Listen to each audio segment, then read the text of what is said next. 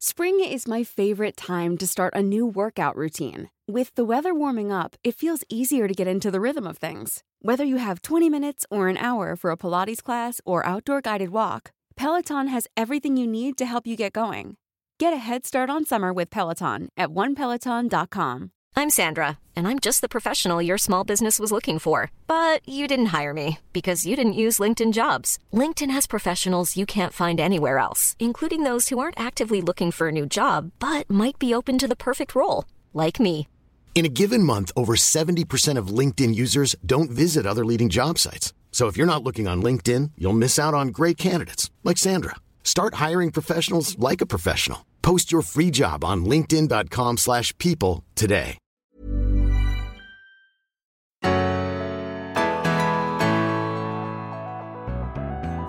Välkommen till Berätta alltid det här.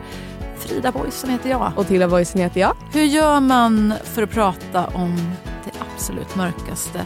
Vad gör man när tankarna gått vilse i en väldigt mörk labyrint och när man inte hittar någon väg ut?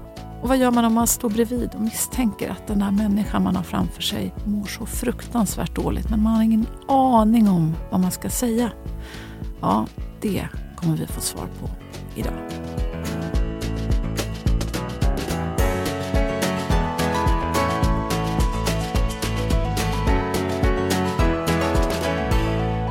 Dagens gäst är en av Sveriges ledande suicidpreventionsexperter. Den ledande skulle jag säga. Hon är överläkare, du kanske har hört henne som sommarpratare, TEDx-talare, författare och hon fick nyligen också Suicide Zeros hederspris för sina fantastiska livräddande insatser. Och jag är också väldigt stolt att få kalla vår gäst min vän. Varmt välkommen Ulla-Karin Nyberg. Tack så hemskt mycket. Ja, jag vet att både Tilda och jag är så himla glada att få ha dig här. Det, är, det känns väldigt speciellt, för du är en väldigt speciell människa i mitt liv. Mm. jag tänkte bara berätta lite kort innan du ska få komma in och bara köra Ulla-Karin, för vifta på öronen nu ni, ni, som lyssnar, för det här är så himla viktigt. Men första gången jag träffade dig, då stod du på TEDx-scenen här i Stockholm och skulle hålla ett tal. Jag, jag, de hade varit lite hemliga kring dig. Jag visste inte riktigt vad du skulle tala om. Och du börjar berätta om ditt liv och vad du gör. Och jag bara bryter ihop fullkomligt eh, i tårar och tänker herregud, om jag hade bara fått höra lite av alla de kunskaper och verktyg du har kring att faktiskt rädda liv, om någon är i de tankarna att ta sitt liv. Och då tänkte jag, om jag hade hört allt det kloka som du sa, då kanske min mamma hade levt idag att jag hade haft lite bättre verktyg. Så jag bara tänker, allt vi kan göra för att få dina ord att höras till fler, det, det gör vi. Så varmt välkommen igen Ulla-Karin. Du är överläkare, du är psykiater och ja, vad gör du på jobbet egentligen Ulla-Karin? Ja, det låter ju som att jag jobbar enbart med döden, men jag jobbar faktiskt mycket mer med livet. Jag jobbar ju heltid med självmordsfrågor och träffar drabbade människor, de som vad vi kallar för högsuicidala som har bestämt sig för att ta sitt liv. Då brukar jag bli inkopplad. Men också sörjande efter suicid är en vanlig kontaktorsak med mig. Och personal som har mist en patient eller en klient genom självmord.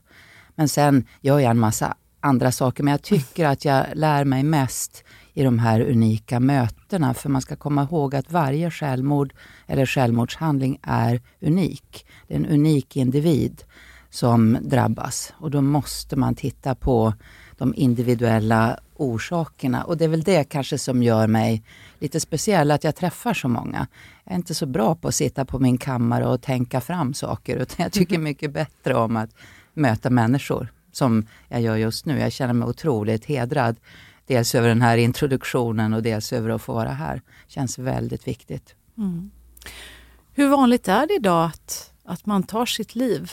Ja, det är skrämmande vanligt. Vi måste ju ändå säga att vi lever i ett välfärdssamhälle i Sverige. Om man jämför med hur världen ser ut så har vi det bra. Vi har goda möjligheter och ändå är det fyra människor varje dag om man räknar både säkra och det vi kallar osäkra självmord, som tar sitt liv för att de inte orkar. Alltså 30 människor varje vecka. motsvarande en hel skolklass i antal och fyra unga människor varje vecka. Mm. Så det här är ju ett gigantiskt samhällsproblem och någonting som vi verkligen måste jobba med på bred front. Och vi måste jobba förebyggande. Mm. För en människa som inte har haft självmordstankar, jag vet ju att det är vanligt, väldigt vanligt. Men kan du berätta lite grann, Ulla-Karin, vad, vad, vad, är det som händer när man kanske går vilse i det här mörkret? Du som har pratat med så många som har haft sådana här tankar och kanske har nu idag. Jag tror vi människor är ju konstruerade för överlevnad. Det är ju ganska hoppfullt att vi tar oss för det mesta igenom svåra situationer. Jag har träffat så många, jag är cancerläkare i botten och jobbar fortfarande en halv dag i veckan med, med bröstcancer. Men man säger, hade jag vetat hur det skulle bli så hade jag sagt att det kommer jag aldrig att klara av. Men det gjorde jag. Det är det vanliga.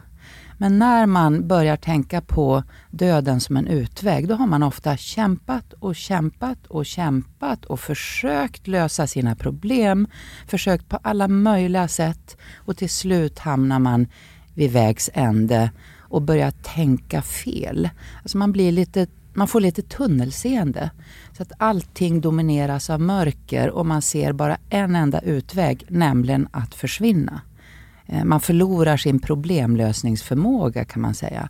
Och det är ändå förhållandevis ovanligt om man ser till alla som tänker på självmord. För det är jättevanligt. Skulle man fråga på psykakuten, där det kanske är hundra personer som söker varje dygn i Stockholm. Har du haft självmordstankar? Så skulle de flesta av de här hundra säga ja. Och det kan till och med vara skyddande. Man tänker, blir det värre än så här, då vill jag inte vara med längre. Eller om det här händer mig, då tar jag mitt liv. Sen i praktiken gör man inte det, men, men det kan vara skönt att ha tanken på döden som en utväg i sitt bakhuvud. Så att det är inte farligt. Men det är farligt när det blir den enda tanken. När man bör, börjar tänka att det är det enda som återstår för mig. Och kanske till och med att det vore bra för andra om jag försvann. Det är det farligaste av allt. För det är ju helt fel. Ja, jag, jag känner igen det där så väl ifrån eh, från min mamma. Jag, jag, upplever, jag tror nu när jag har funderat mycket på, på varför, varför hon tog sitt liv så himla sorgligt och onödigt och fruktansvärt. Och jag, jag upplevde att jag försökte nå in till henne för jag märkte att hon blev liksom personlighetsförändrad de, de eh, sista månaderna. Men vad jag än sa så var det som att hon liksom inte hörde det. Jag försökte säga så här, men kan du inte flytta hit? Eh, du kanske kan komma och hämta Tilda på dagis. Så gick du på dagis, Tilda du var lite ja. yngre. Och jag tänkte så men vi kan få en tätare kontakt. Du kan liksom vara en del av oss mer än att det blir bara så fel varje gång vi pratar på telefon. Det slutar alltid med att jag gråter. Liksom. Men det, det gick inte in. Jag tror inte hon hörde det. Utan hon sa bara, nej men jag gör ju bara fel. Och, och det är liksom, mm. hur, hur gör man, undrar jag Ulla-Karin, för att komma in om man misstänker att en kompis eller familjemedlem börjar komma till det där som du pratar om, att det börjar liksom stänga sig. Man, man, man har inte, man kan inte ta in och det finns bara en väg. Jag tycker man ska göra som du gjorde, man ska inte ge sig. För så har jag uppfattat dig. Du gav dig inte utan du fortsatte att påminna om livet och du fortsatte att påminna om möjligheter och du fortsatte att erbjuda alternativa lösningar. Och du visste ju inte hur din mamma tänkte. Hade du vetat det så hade du ju agerat på ett helt annat sätt. Och det är problemet att vi inte berättar det här för varandra. Att det är så vanligt att man har bestämt sig men inte säger det till någon för man vill vara i fred med den tanken. Så att det man kan göra när man finns omkring någon som eh, mår väldigt dåligt det är att fortsätta att störa. Att fortsätta att vara besvärlig och fortsätta att tala om vad man ser. Men jag ser att du inte mår bra. Och jag vet att det går att få hjälp. Och jag vet att det finns hopp för dig och jag vill väldigt gärna hjälpa till. Om du inte vill ha hjälp av mig så finns det andra. Prata med mig. Är det okej okay att jag kommer tillbaka nästa vecka och påminner om det här? Står du ut med att jag tjatar på dig? Och det har vi ju lite svårt för. Det känns lite integritetskränkande att ge sig på någon som är avvisande på det sätt som din mamma var. Då har vi en tendens att dra oss undan. Och det vi måste öva på är att istället ta ett kliv framåt. Inget farligt kan hända av att man är där och stör. En person tar aldrig någonsin sitt liv på grund av att engagerade människor gör sig påminda och ställer frågor. Alltså hur klumpigt man än formulerar sig så är det bättre än att inte göra något alls. Det var en man som berättade på en föreläsning jag höll om en kompis till honom. Han kom att tänka på när de var tonåringar. Då hade hans kompis berättat, förra veckan försökte jag hoppa från en bro. Oj, sa den här killen, vad hände då?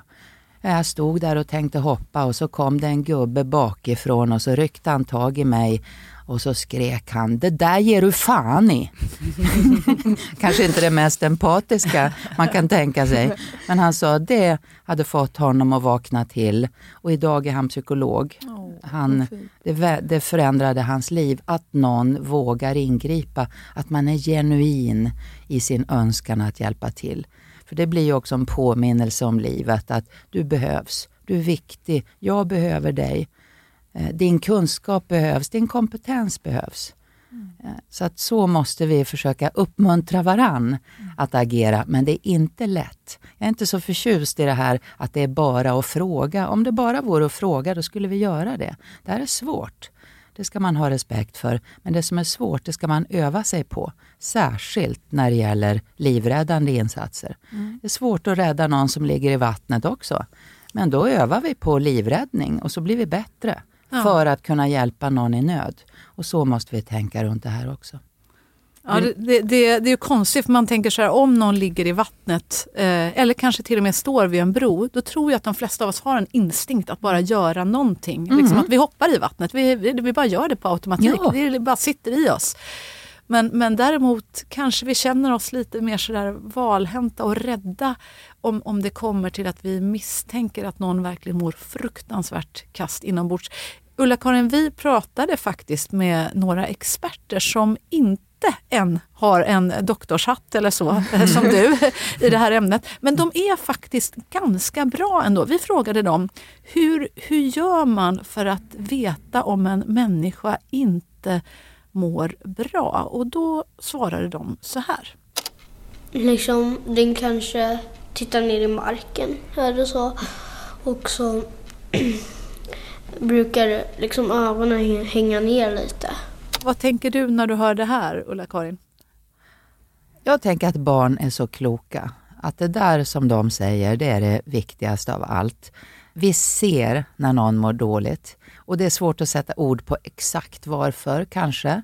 Men ögonen hänger är ju en jättebra beskrivning, eller hur? Ja, eller att man, att man drar sig undan, att man börjar tacka nej till saker, att man är arg, att man är ledsen. Att man inte är sig själv. Mm. Det här att reagera på förändring, det ska vi alltid göra. För det mesta handlar ju inte det om att människor tänker på självmord.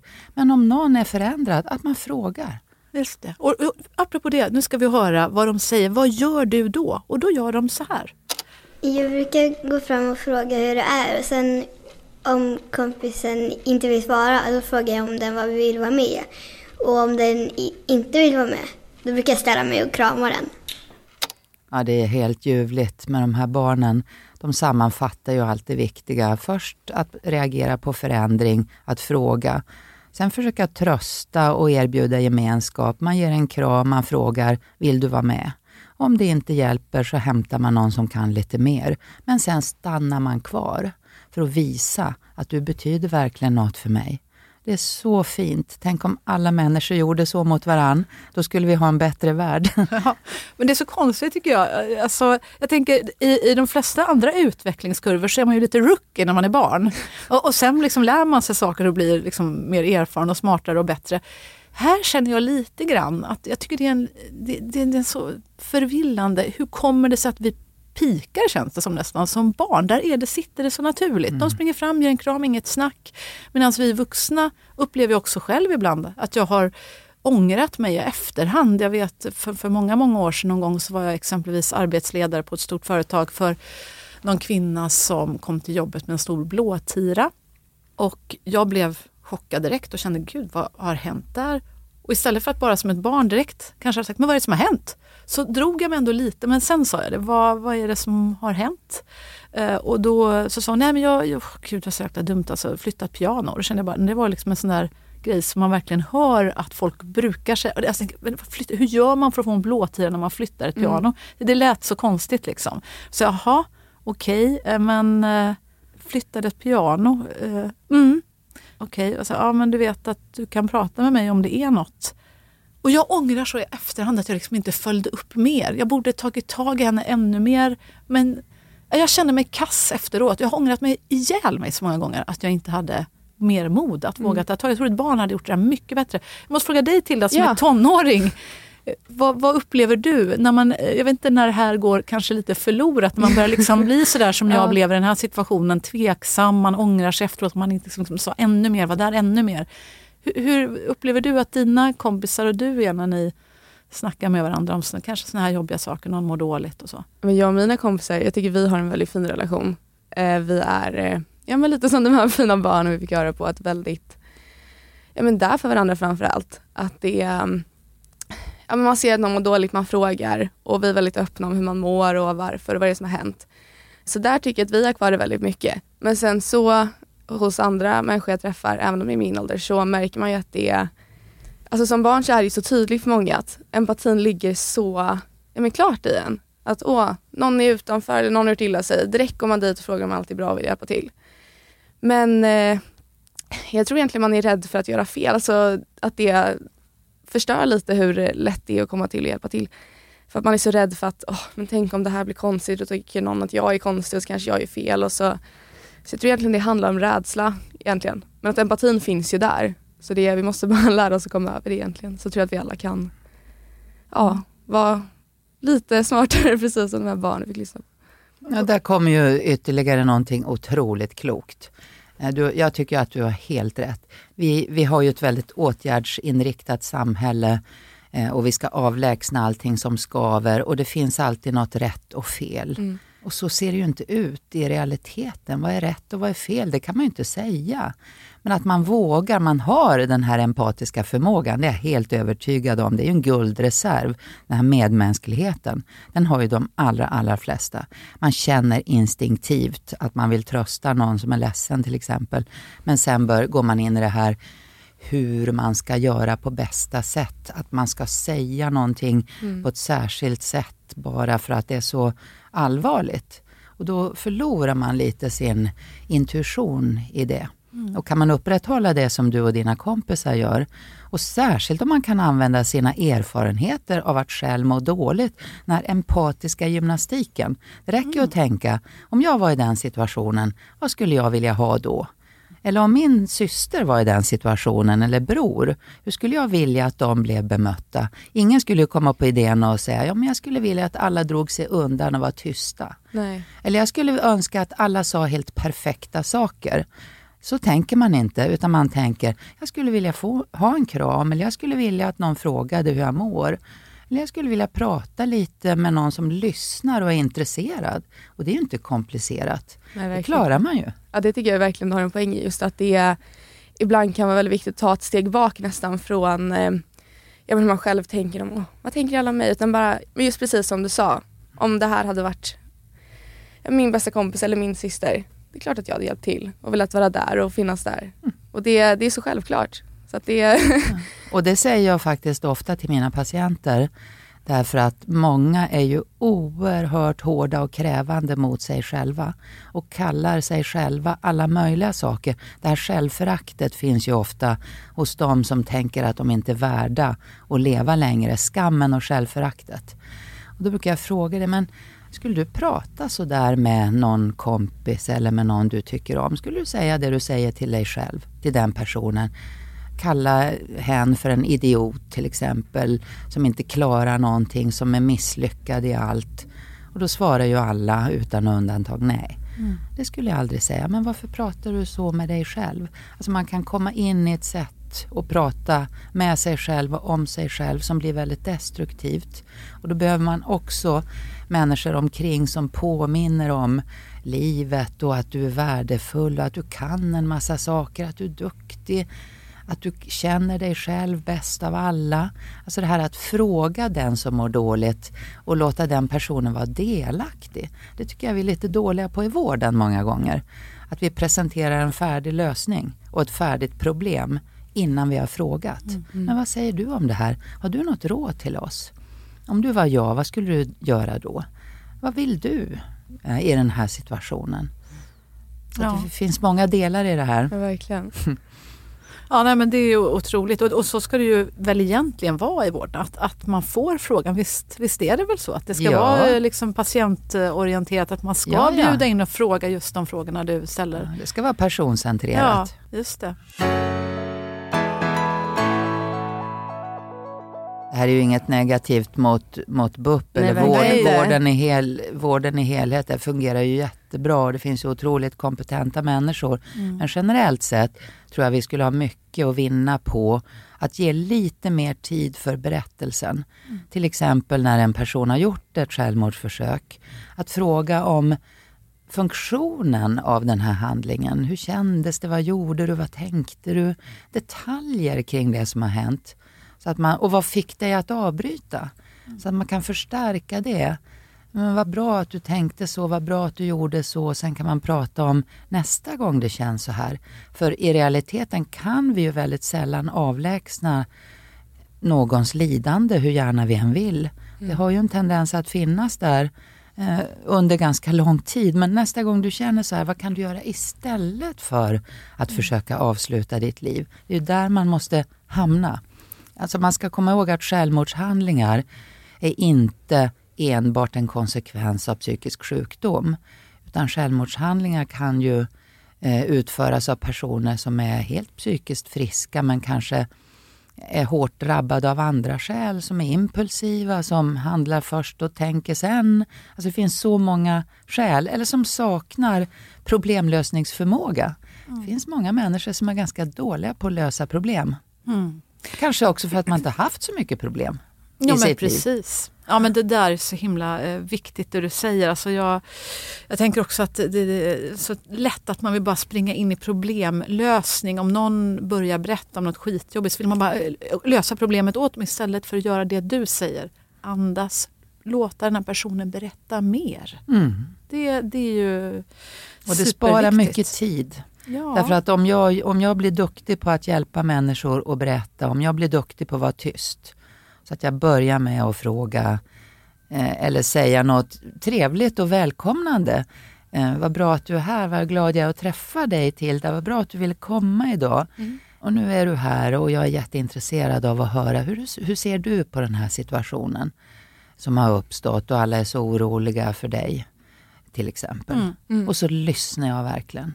Då berättar ju människor viktiga saker. Man börjar ju inte med att berätta det oviktiga utan man börjar ofta med att berätta det viktiga. Eh, och då kan man utgå ifrån det och sen kan man bygga på. För det är klart, vi har, vi har ju vår medicinska expertis, vi har vår vuxenexpertis och den ska man ju använda sig av. Men om man kan kombinera expertisen så att man är flera experter som samarbetar så blir det ofta så mycket bättre.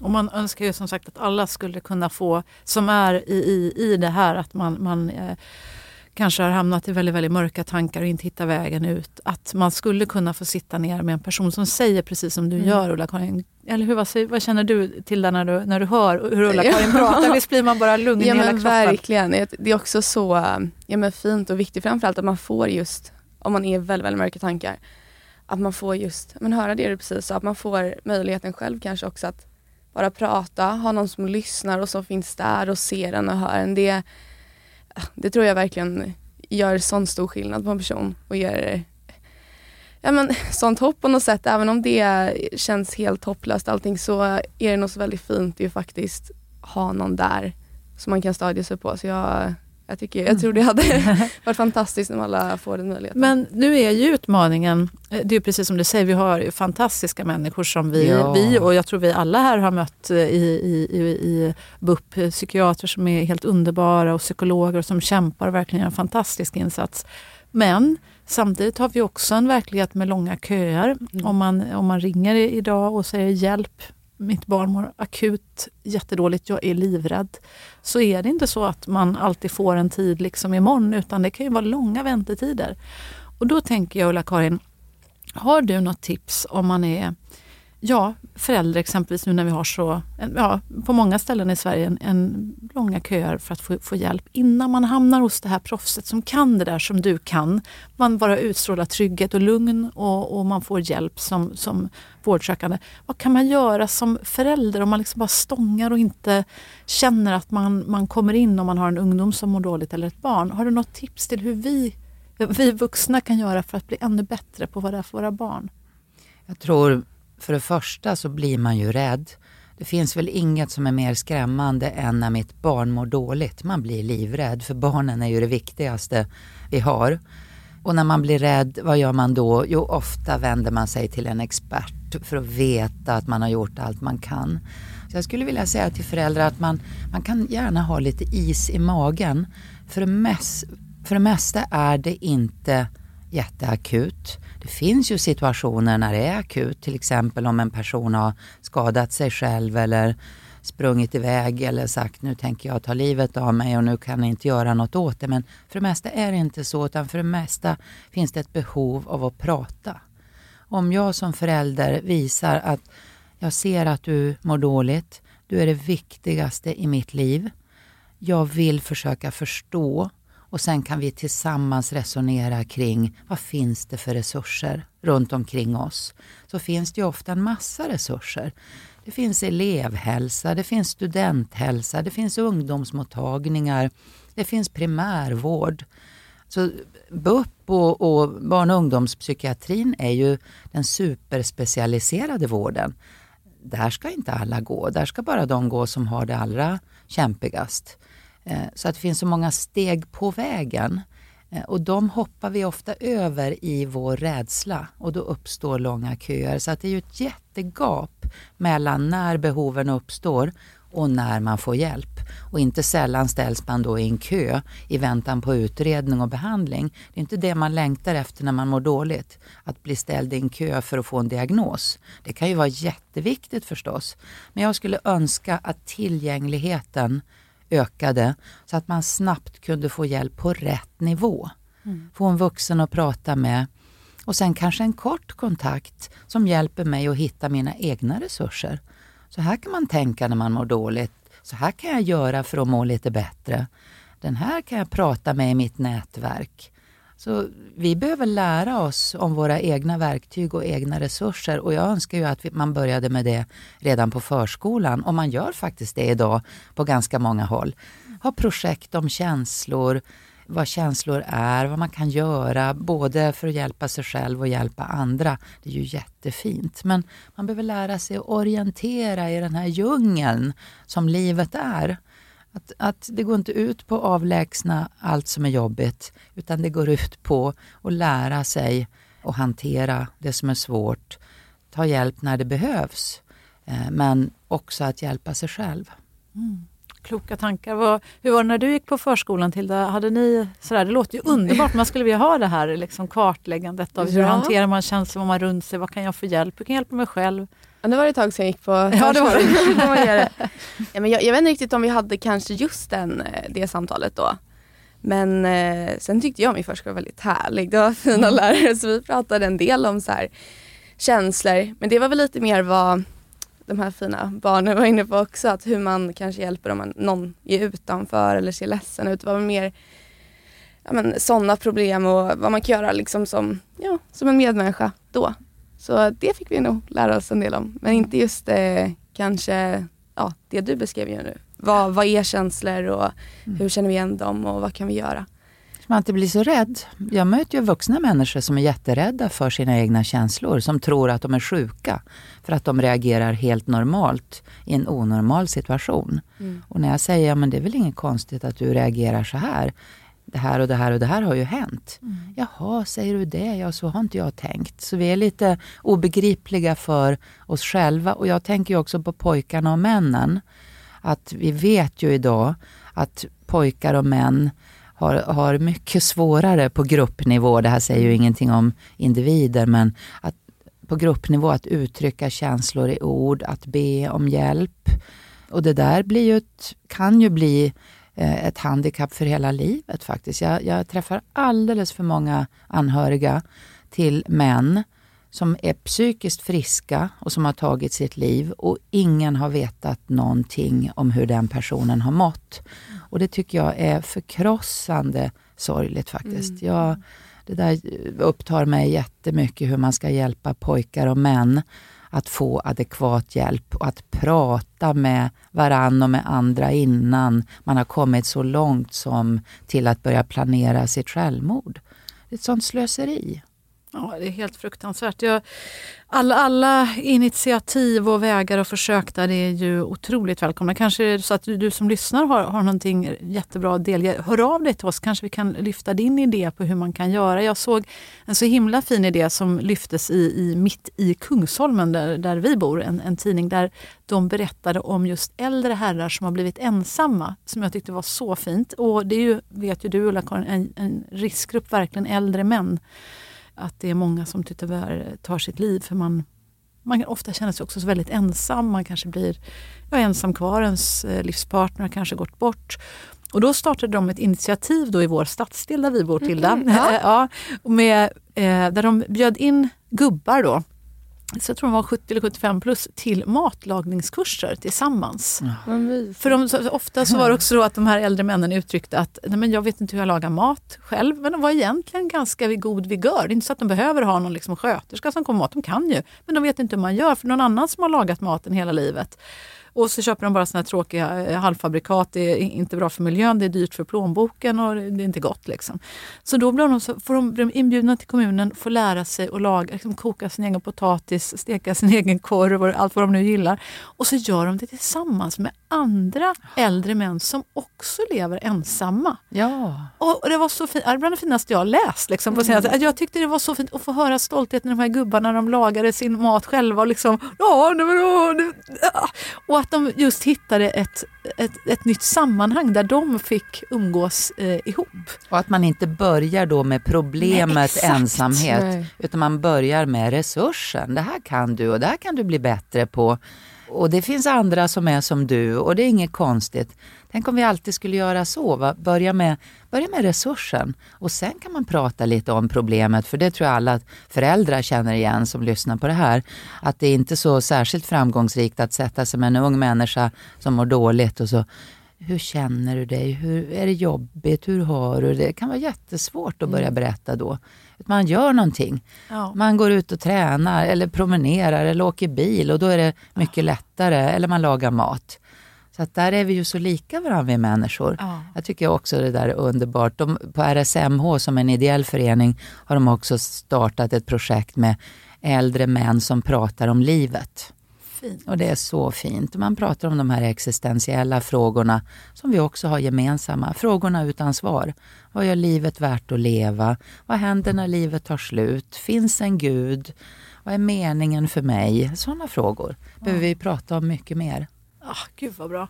Ja Tilda, nej men, eh, herregud jag vet inte hur många gånger när, när vi har haft det som värst verkligen. När mm. jag har bara sådär stått och sagt men gumman kan jag göra något för er? Och du bara eh, vrålar typ ut ur mitt rum och så vidare.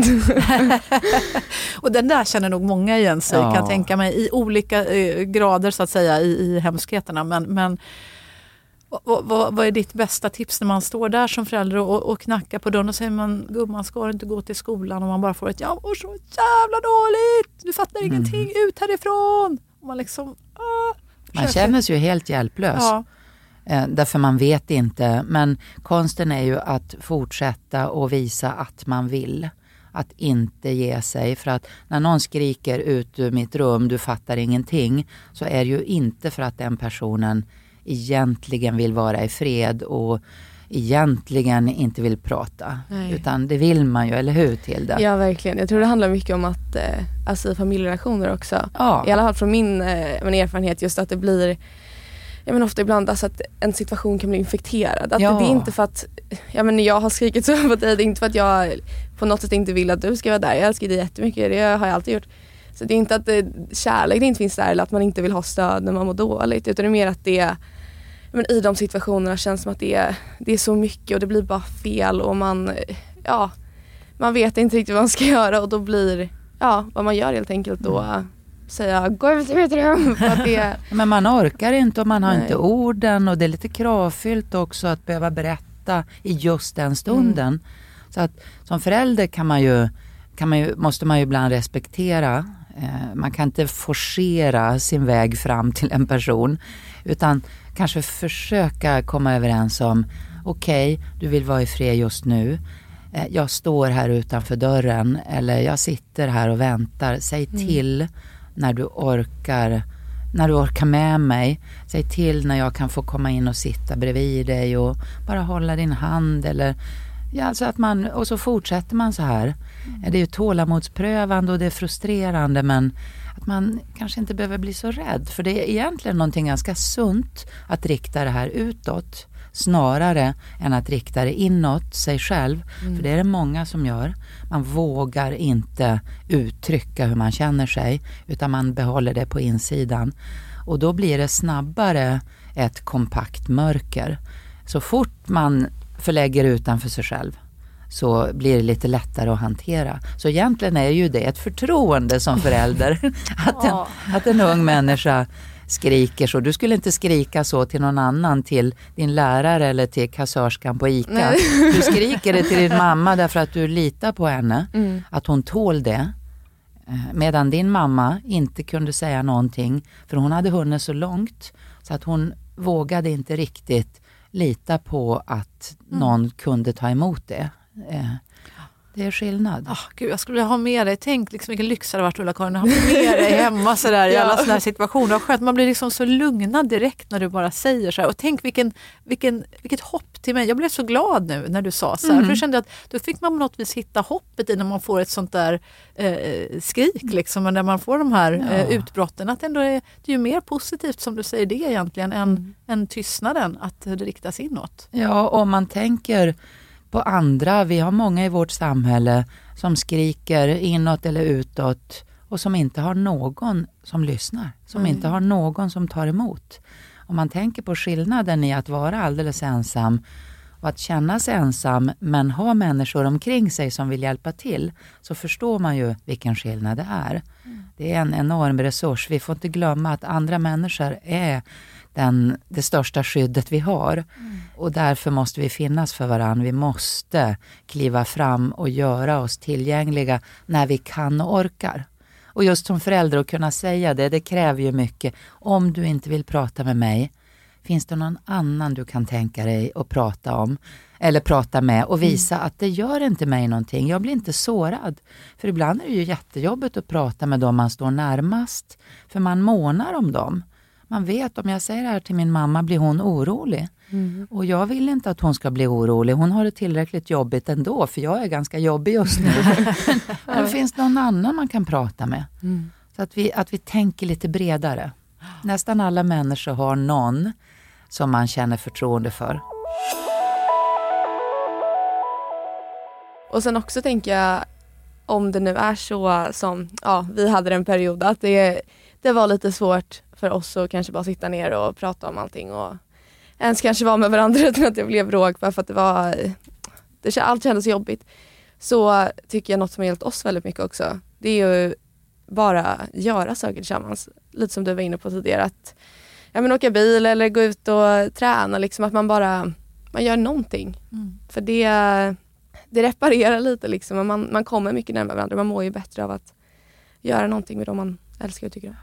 Så det kan, vara, det kan faktiskt vara ett råd, vi kan säga det igen till de som lyssnar, att man ska inte tänka på sig själv som den som ska lösa problemet eller vara någon slags vårdinstans, utan man ska tänka på sig själv som den som påminner om livet, som påminner om vardagen, som fortsätter att göra saker med den som mår dåligt, att det kan betyda jättemycket att kela med hunden tillsammans eller gå en promenad eller ta en kopp kaffe eller gå på bio.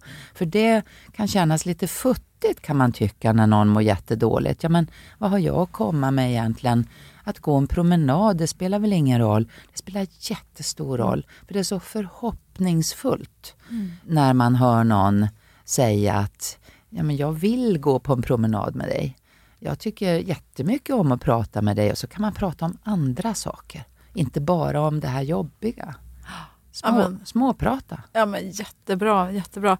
Ja, vi, vi, vi skulle ju kunna sitta här hela dagen och, och komma med än bättre tips. Jag ska bara nämna ett tips till, som du eh, sa till mig någon gång, till eh, som du sa, men det var faktiskt bra när du började snappa, sa du.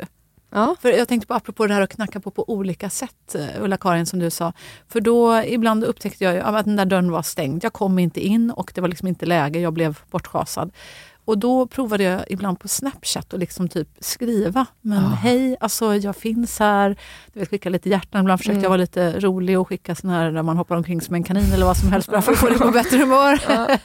men ibland liksom bara säga, hur är det, kan jag göra något? Ja, men du vet. Mm. Och då var det som att det var en bättre framkomlig väg, eller hur? Ja verkligen, speciellt om det hade varit bråk eller man kände att det var väldigt, väldigt mycket.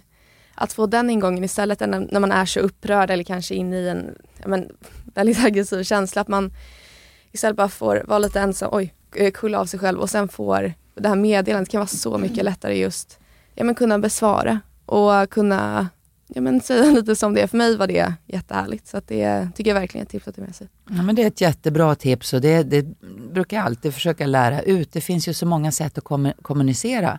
En person som inte orkar prata, då kan man fråga jag brukar fråga unga människor om de har någon sångtext eller Spotify-lista. Eller, det finns ju alltid någon som har de rätta orden som jag tycker passar mig.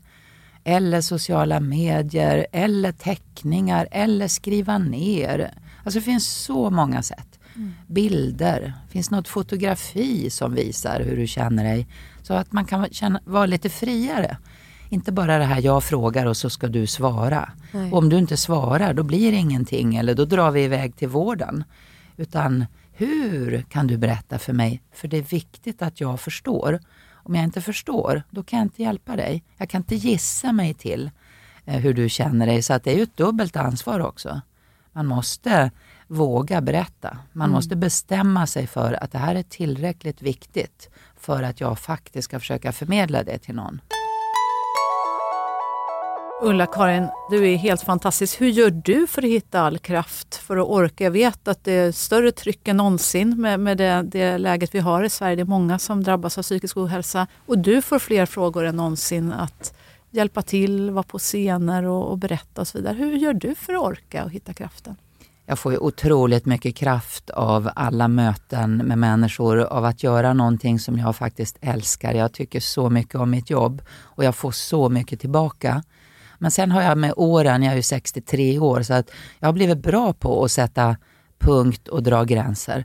Eh, när, när jag lämnar jobbet, då lämnar jag jobbet. Och då gör jag saker som handlar om mig och min familj och det som jag tycker om och göra. Jag tränar, jag sjunger, eh, jag umgås med mitt barnbarn och mina söner och min man och sådär. Jag gör mycket och då lägger jag jobbet åt sidan. Jag har liksom försonats med min, med min oförmåga lite grann. Jag tänker, jag kan inte hinna allt, men jag får vara nöjd med det jag hinner med. Det är nog kloka ord vi, vi alla kan ta med oss.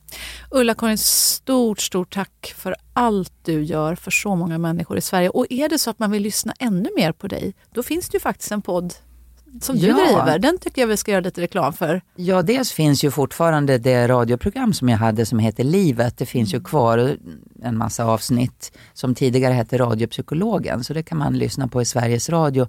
Sen finns det en ny podd på Mind som heter På liv och död och vi kommer med åtta nya avsnitt efter sommaren. Och så finns det min egen podd där ju du har varit med Frida som heter Inferno och det ska vi dra igång snart vad eh, och spela in nya avsnitt. Så att det finns goda möjligheter att ta del av allt det här. Alla de här samtalen och alla människor som väljer att berätta. Det tycker jag är så fantastiskt att människor faktiskt gör det, berättar sin historia. Mm. Ja, något magiskt är det med det. Det, det ger hopp. Mm. Tack Ulla-Karin och eh, ha en fantastisk sommar. Tack så hemskt mycket. Tack för att du lyssnade på veckans avsnitt av Berätta alltid det här. Och eh, om du tyckte att det här var ett hjälpsamt avsnitt, om du som Tilda och jag älskar Ulla-Karin Nyberg, så Ja. dela gärna vidare. Tipsa om vår podd. Vi behöver din kärlek. Herregud, vi är alldeles nystartade och vi vill verkligen hjälpa fler. Ge lite hopp, sprida lite värme där ute så att eh, fler får må bättre. Så Vi är så tacksamma för allt du gör för att hjälpa oss att sprida ordet. Och du vet väl att du behöver inte vänta en hel vecka för att få mer av Berätta allt det här, eller hur Tilda? För vad händer? Bonusavsnitt! Ja, bonusavsnitt eller utmaningsavsnitt. Ja.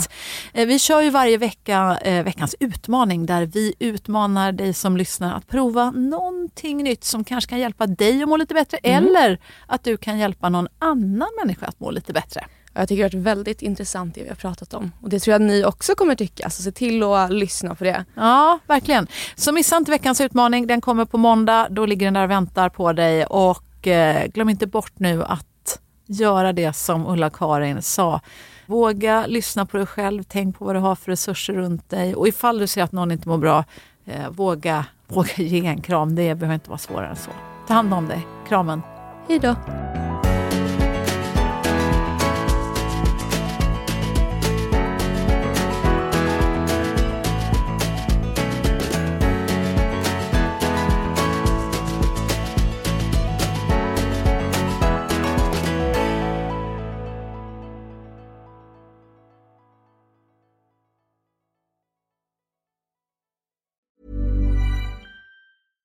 Even when we're on a budget, we still deserve nice things. Quince is a place to scoop up stunning high-end goods for 50 to 80% less than similar brands. They have buttery soft cashmere sweaters starting at $50, luxurious Italian leather bags, and so much more. Plus, Quince only works with factories that use safe, ethical, and responsible manufacturing. Get the high-end goods you'll love without the high price tag with Quince. Go to quince.com slash style for free shipping and 365-day returns.